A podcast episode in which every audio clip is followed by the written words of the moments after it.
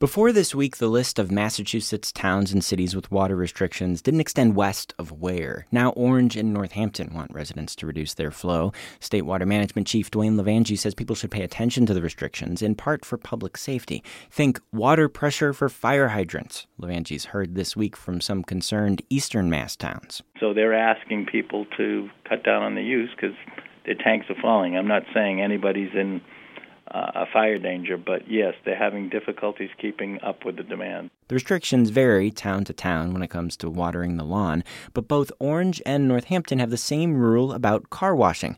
You can't do it on your own, but commercial car washes, those are fine. For New England Public Radio, I'm Sam Hudzik.